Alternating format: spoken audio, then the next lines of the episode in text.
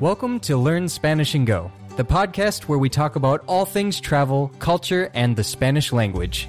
Listen to real Spanish conversations about fascinating topics, improve your listening skills, and get the tools you need to travel and immerse yourself in the Spanish speaking world. Empecemos. Hola amigos, bienvenidos al episodio número 112 de este, su podcast Learn Spanish and Go. Nosotros somos Jim y Mai, una pareja de un gringo y una mexicana con la misión de ayudarte a mejorar tu comprensión del español y acercarte al mundo hispanohablante. ¿Cómo estás, Jaime? Estoy muy bien, Mai. ¿Y tú? Yo también estoy lista para este episodio. Súper. Pues andamos en la Ciudad de México y hemos tenido que usar algo de transporte público y no público, ¿no? Así es. Este episodio, de hecho, fue pedido, fue recomendado por alguien que nos mandó un correíto, ¿no? Sí, muchas gracias, John, por esta sugerencia, esta pedida, ¿cómo lo dirías? Esta sugerencia? Pues sí, es un tema muy importante, yo creo. Si estás viajando por México o por Latinoamérica, pues es importante saber cómo usar estos sistemas y tenemos muchísima experiencia con esto en México. Así que pensamos en hablar sobre las formas en las que puedes transportarte en México. Así es. Y no solo en México, ¿no? Este es un tema que te puede ayudar muchísimo si estás viajando por cualquier lugar hispanohablante. Yo creo que casi todos los lugares, todos los países en Latinoamérica tienen la mayoría de estos servicios que vamos a comentar. Así que pues también te vamos a decir algo de información, ¿no? Cómo comprar boletos y todo esto. Así es, hemos pasado más de un mes en Centroamérica solo este año y en nuestra experiencia sí, es muy similar en todos los países que hemos visitado. Pero bueno, ¿por qué no comenzamos con los más grandes, no? Hay un tipo de camión que es un camión que se utiliza para viajar como distancias más largas, ¿no? Aquí, por ejemplo, eh, tenemos en México unos que son los más comunes o como las líneas de estos autobuses o camiones que son las más populares. Estos van entre estados y dentro de los estados también, ¿no? Ajá, sí. Y estos tres que estoy mencionando son Primera Plus, que es como tal vez el más eh, popular al menos en el lado pacífico de México, yo creo. En el centro y también en el norte. Pues sí, porque también en el otro lado de México yo creo que ADO es más popular. Sí, ADO es mucho más popular en el sur. Y por la Riviera Maya, Yucatán, yo creo que por ahí todo eso es, es más común ver los camiones de ADO. Sí, para mí México está dividido así como en el norte es como de la Ciudad de México para arriba y el sur es de la Ciudad de México para abajo. Todo. A los lados también. Sí, yo entiendo eso, pero yo creo que, por ejemplo, Yucatán, mucho de Yucatán es más al norte que México, sino todo. Sí, sí. Solo en mi mente así está. Oh, bueno. Para mí es más bien el oeste hasta el este, pero bueno, sí, cambia mucho del norte al sur también. Pero yo creo que la línea que nos gusta más es ETN. Sí, sus autobuses son súper cómodos. Y es la que casi siempre utilizamos cuando viajamos distancias largas, ¿no? Sí, por ejemplo, si queremos viajar de la Ciudad de México hasta Guadalajara o hasta Colima, muchas veces tomamos el camión ETN. Y lo que a nosotros nos gusta hacer cuando viajamos distancias largas aquí en México es viajar durante la noche. Yo sé que muchas veces hemos dicho que por seguridad es preferible viajar durante el día si vas manejando, ¿no? Eh, para nosotros ha sido súper cómodo viajar en la noche cuando estamos viajando distancias largas porque normalmente estos camiones no se paran, van nada más como, o sea, no se paran en la carretera, tienen paradas específicas que tú ya sabes que van a hacer, ¿no? Por ejemplo, eh, hace unos meses viajamos de la ciudad de Guanajuato hasta Manzanillo, Colima, y el camión iba haciendo pues las paradas que ya sabemos, ¿no? En León, en creo que otro pueblo, otra ciudad, no recuerdo cuál, en Guadalajara, en Colima y después en Manzanillo. Y todo esto durante la madrugada. Así que nosotros pudimos más o menos descansar y al otro día a las 8 de la mañana ya estábamos en Manzanillo. Sí, es muy conveniente y cuesta una fracción de lo que costaría volar. Así es. Eh, más o menos cuánto, cuánto cuesta un camión así. Pues por lo general, si vas solo con una de estas líneas más populares, que pues hay otras, pero estas que mencionamos, las tres, son más bien como camiones de lujo, ¿no? Son muy cómodos. Sí. Puedes casi acostarte ahí en el camión o reclinarte más bien. Reclinar el asiento, sí. Ajá y tienen un como un apoyo para las piernas también. Entonces, yo creo que son hasta más cómodos que un avión, ¿no? Oh, definitivamente. Sí, porque un avión, pues no, no es cómodo a menos que vayas en primera clase. Sí, ni siquiera sé por qué te dan la opción de reclinarte, porque pues casi no mueve el asiento, ¿verdad? Como tres centímetros. Así es. Pero bueno, sí, eh, el precio. El precio. Bueno, usando una de estas líneas normalmente te va a costar entre como unos 200 hasta 1500 pesos. Ajá, dependiendo también de las distancias. Sí, y en dólares eso sería como entre 10 dólares y 75 dólares. Así es. Eh, por ejemplo, Jaime checó aquí que un viaje sencillo, solo de ida, con ETN de la ciudad de Guadalajara hasta Puebla cuesta más o menos mil ciento cuarenta y cinco pesos, que son como cuánto en dólares. Como 57, 58 dólares. Y por ejemplo, igual con ETN de la Ciudad de México hasta Monterrey, más o menos cuesta como mil doscientos noventa pesos. Sí, que son básicamente 65 dólares. Y esto con ETN es tal vez la línea más cara, pero para nosotros vale la pena pagar un poquito más porque son tan cómodos. Por la comodidad, sí. Sí, por la comodidad. Así es. Y en nuestra experiencia, pues Primera Plus cuesta un poquito menos, pero con todas estas líneas puedes comprar tu boleto por internet usando una tarjeta de crédito. Un pro tip, si no aceptan tu tarjeta, ayuda a usar PayPal.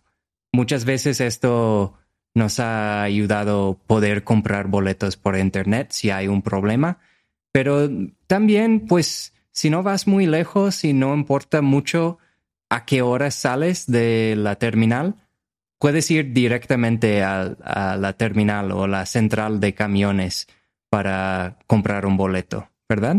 Sí, ahí yo creo que eso es lo que la mayoría de la gente hace. Puedes checar los horarios en línea y ya dices como, ah, ok, bueno, hay camiones que salen cada 30 minutos o cada hora a este destino, entonces solo voy a llegar y comprar el, el boleto ahí mismo. Sí, es muy común. Muy bien. Vamos ahora con las rutas urbanas. ¿Qué onda con esto? Pues estas son rutas más locales, ¿no? Tal vez van entre pueblos o dentro de una ciudad. sí, adentro de, de como el, el, municipio, ¿no? Como los llamamos en, en México, pero sí también van como hacia otros municipios. Por ejemplo, en Colima, en mi estado, hay rutas urbanas que así es como la gente las llama, ¿no? La ruta, que en algunos otros lugares los llaman camiones, ¿no? Y estos, bueno, más o menos cuestan como 10 pesos, alrededor de 10 pesos, y te pueden llevar, no sé, de, un vecindario a otro, de una parte de la ciudad a otra, ¿no? Eh, similar a esto, en algunos otros lugares tienen como los chicken buses, ¿no? Como en, en Guatemala. Sí, y en México se llaman coloquialmente guajoloteros. Sí, no, la gente no los llama así tan... O sea, no vas a la central de los guajoloteros, ¿no? No, no. es nada más como que un nombre chistoso que la gente les da. Sí, y un guajolote es un pavo, ¿no? Es un turkey. Ajá. Y los llaman así porque, pues, antes la gente solía transportar más animales como, como aves, ¿no? Como aves de corral, gallinas, pollos, y pues en este tipo de rutas o de camiones te dejaban subir de todo, porque pues va a los pueblos. Entonces así la gente los empezó a llamar guajoloteros, pero por ejemplo en algunos otros lugares pueden llamarlos también colectivos, ¿no? Que esos suelen ser como vanes más pequeñas, como, como las que están en Playa del Carmen. Sí, esos son increíbles. Bueno, no es como una experiencia de lujo, pero es muy barato en comparación con un taxi, por ejemplo. Y generalmente, pues ya tienen paradas establecidas, entonces eh, llegan más o menos rápido al lugar donde tengan que llegar, ¿no? Hay ahí en Playa del Carmen hay varias, hay unas que salen de Playa del Carmen a Tulum, de Playa del Carmen a Cancún y van haciendo paradas em, así pues en el trayecto. Y son muy económicas, sí, como dice Jaime. A lo mejor no tan económicas como eh, la ruta urbana o el camión, pero sí, un poquito, un poquito más caro, pero no tan caro como un taxi. Y en estas más o menos caben como unas 10 personas, 15 personas tal vez. Sí, como dijo Mike, como en Colima, por ejemplo, si quieres tomar el camión de Comala a Colima, por ejemplo, de un pueblo hasta Colima, que toma, que como 20, 25 minutos, cuesta más o menos 75 centavos, yo creo, como 15 pesos, ¿verdad? 12 pesos, sí, de Comala a Villa de Álvarez, que es como el, el próximo municipio. Y ya ahí mismo en Villa de Álvarez puedes tomar una ruta como por 10 pesos. Ok, entonces por menos de unos dólares puedes ir a casi donde sea por los pueblos cerca de Colima. Y en Playa del Carmen o Cancún o Tulum, por ejemplo, si tomas el colectivo, pues es más caro, pero van más lejos. Sí, sí, puedes pagar, no sé, 5 o 10 dólares para ir casi a donde sea, pero depende de dónde quieres ir. Por ejemplo, si quieres ir de Tulum hasta Cancún, pues tal vez te cuesta un poquito más, pero como ves es muchísimo más barato que rentar un carro o ir en taxi, por ejemplo. Let's take a quick break. Ahorita regresamos. Are you a Caribbean American? Are you looking for a podcast that truly speaks to your culture and identity? Look no further than Carry On Friends, the ultimate destination for all things Caribbean American, hosted by me, Carrie Ann.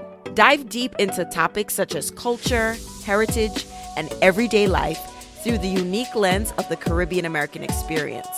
You'll walk away feeling more connected to your roots. Follow and listen on Apple Podcasts so you'll never miss an episode of Carry On Friends, the Caribbean American experience. Your Caribbean American community awaits.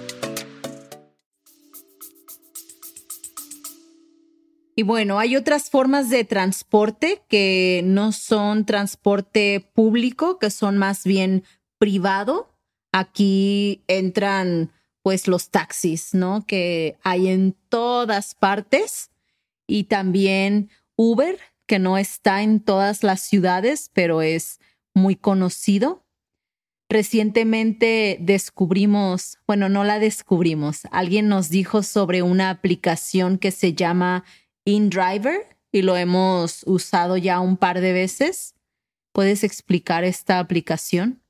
Sí, pues solo la hemos usado un par de veces, pero básicamente es como Uber, pones hasta dónde quieres ir y la app te da una sugerencia de cuánto debes poner y es como un auction. No sé cómo se dice auction.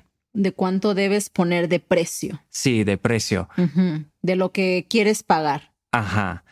Y de ahí, pues, manda tu, Tu pedido. sí, tu pedido a todos los conductores que usan esta aplicación y pueden decir como, lo acepto, como con el precio que pusiste, o tal vez ponen como, yo lo haría por 80 pesos, tal vez pusiste 65 pesos y dicen, ah, te llevo por 80 pesos y tienes la opción de aceptar su oferta o esperar a que alguien más ponga una oferta.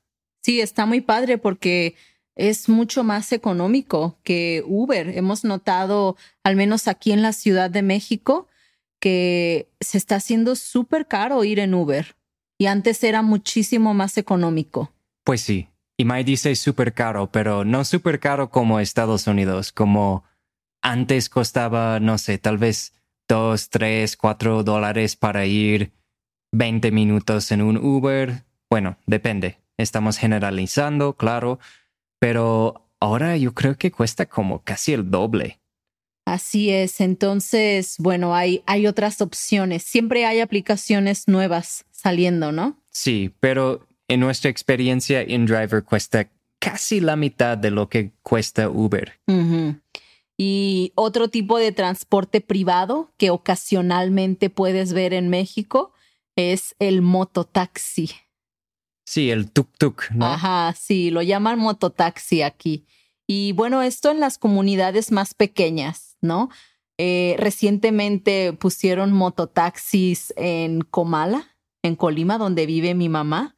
Y los mototaxis solo pueden estar ahí en el pueblo, no pueden salir a la carretera que va hacia los otros municipios. Solo pueden estar ahí en Comala. Y es muy económico también, más económico que un taxi normal, pero pues tal vez un poquito más lento, porque en Comala hay pura, puras piedras en las calles y tienen que ir un poquito más despacio. Sí, todas las calles en Comala son calles empedradas. Así que no quieres ir tan rápido, vas volando si vas demasiado rápido. Pero sí, bueno, estos son algunos de los transportes privados que puedes encontrar en el país. ¿Por qué no hablamos de otros medios de transporte que no son tan comunes? Por ejemplo, los trenes.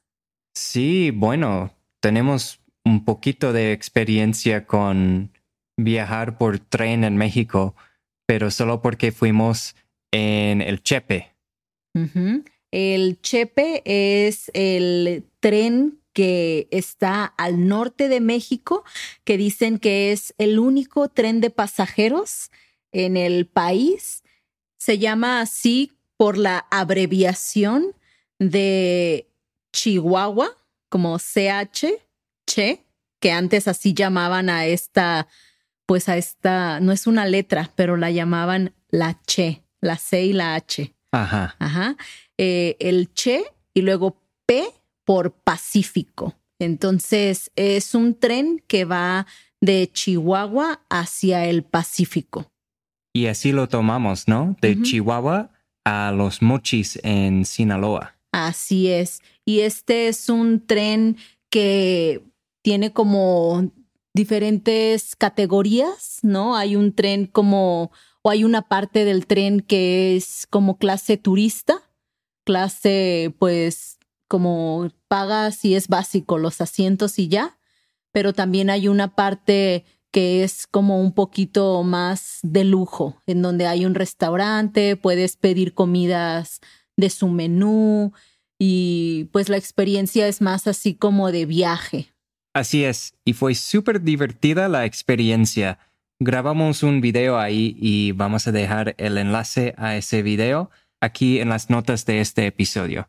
Sí, ahí puedes ver más o menos los precios porque me imagino que ha cambiado desde que nosotros viajamos, eh, pero cómo compras el boleto y todo eso, ahí lo explicamos también. Así es. También hay un tren en Jalisco, ¿verdad? Sí, es el, el tequila. Creo que lo llaman el Tequila Express. Ajá. Algo así, ¿no? Eh, este definitivamente sí es más como, pues, de conocer, ¿no? No es tanto como de que quiero llegar al pueblo de Tequila, me voy en el tren. Aquí pagas por toda una experiencia en el tren, en donde hay alimentos, hay una cata de tequila, hay pues sí, un ambiente más como de vacaciones y de, pues es un tour más bien. Así es. Sí, es un poco más caro también, porque bueno, es toda una experiencia que estás viviendo, pero sí, este tren lo puedes tomar ya sea de, de Guadalajara hacia el pueblo Tequila o al revés, de Tequila hacia Guadalajara. Y este tren pertenece a la empresa de José Cuervo. Así es. Sí, mucha gente no sabe que Tequila también es un pueblo, es un lugar en México. Es el lugar de en donde se produce la mayor cantidad de tequila, no solo en México, pues en el mundo. Sí, casi toda su economía es de, de tequila, ¿no? Del turismo de tequila y de producir el tequila. Sí.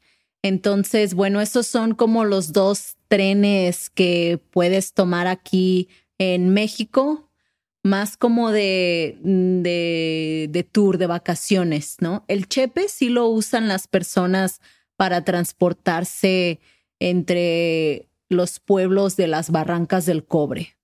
Sí, te lo recomiendo mucho, vale la pena tener esa experiencia en el chepe. Pero también están trabajando en otro tren por la Riviera Maya. Sí, el tren Maya que, bueno, tiene al país un poco dividido.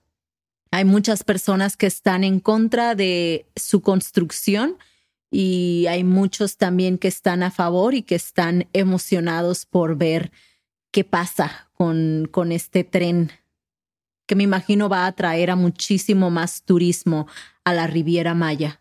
Sí, yo me imagino que sí, porque lo haría muy fácil poder viajar por la Riviera Maya. Quién sabe qué tan caro va a ser, porque todavía no está en operación, todavía están trabajando en el tren, pero... Hemos escuchado que va a ser mucho más económico que ADO, por ejemplo. Sí, y ya tienen planeado por dónde va, pero tú sabes, es como de Cancún hasta más lejos que Bacalar, ¿no? Mm, no sé exactamente, la verdad. Mi papá me ha comentado un poco porque él vive allá y solamente me ha dicho que hay algunos pueblos por donde se supone que va a pasar, pero si los pueblos no quieren como que participar en, en pues en la ruta del tren, no va a haber una parada ahí. Entonces va a haber una parada, por ejemplo, en Playa del Carmen, pero si las personas de Acumal dicen, nosotros no queremos que el tren pare aquí, entonces el tren va a continuar directo hasta, no sé, Tulum tal vez, y ahí será la próxima parada. Digo, esto solo es un ejemplo de cómo, cómo es, ¿no? porque sí hay pueblos locales que están en contra también de su construcción. Y bueno, pues a ellos no los va a beneficiar porque no quieren hacer una parada ahí. Y algo importante aquí que mencionar es que para ir en tren no puedes nada más llegar. O bueno, ¿podrías? Yo creo que no, ¿verdad? Tienes que asegurarte de que vas a encontrar espacio en el tren, así que te recomendamos que cheques las páginas eh, en línea del Chepe o del, del tren de tequila de José Cuervo para asegurarte de que hay espacio en los trenes y puedas viajar y no llegues así nada más. Quiero comprar un boleto porque, bueno, tal vez no vas a poder subirte. Y otra opción para poder viajar por México sería rentar un carro, pero hemos hablado mucho sobre esto en unos videos que tenemos en nuestro canal en YouTube y también en un artículo en la página, tal vez dos. Uno tiene consejos para rentar un carro barato en México y el otro es cómo reservar un carro para rentar en México. Vamos a dejar los enlaces de esos recursos en las notas de este episodio. Y bueno, esperamos que este episodio te ayude con tus viajes por México y tal vez por otros países hispanohablantes. ¿Algo más que quieras agregar, Jaime? Bueno, este tema es muy grande, pero yo creo que eso es todo por hoy. Bueno, gracias por escucharnos y nos vemos la próxima semana. Hasta la próxima. We hope you enjoyed listening to this episode of the Learn Spanish and Go podcast. To get the most out of each episode and boost your Spanish comprehension, be sure to check out our accompanying podcast membership at SpanishAndGo.com. There you can get transcripts, quizzes, and breakdown sections in English with explanations of the most important words and phrases from each episode. If you want to show your support, please rate the podcast and leave us a review. Don't forget to subscribe and go to SpanishAndGo.com for more resources. Muchas gracias y hasta la próxima.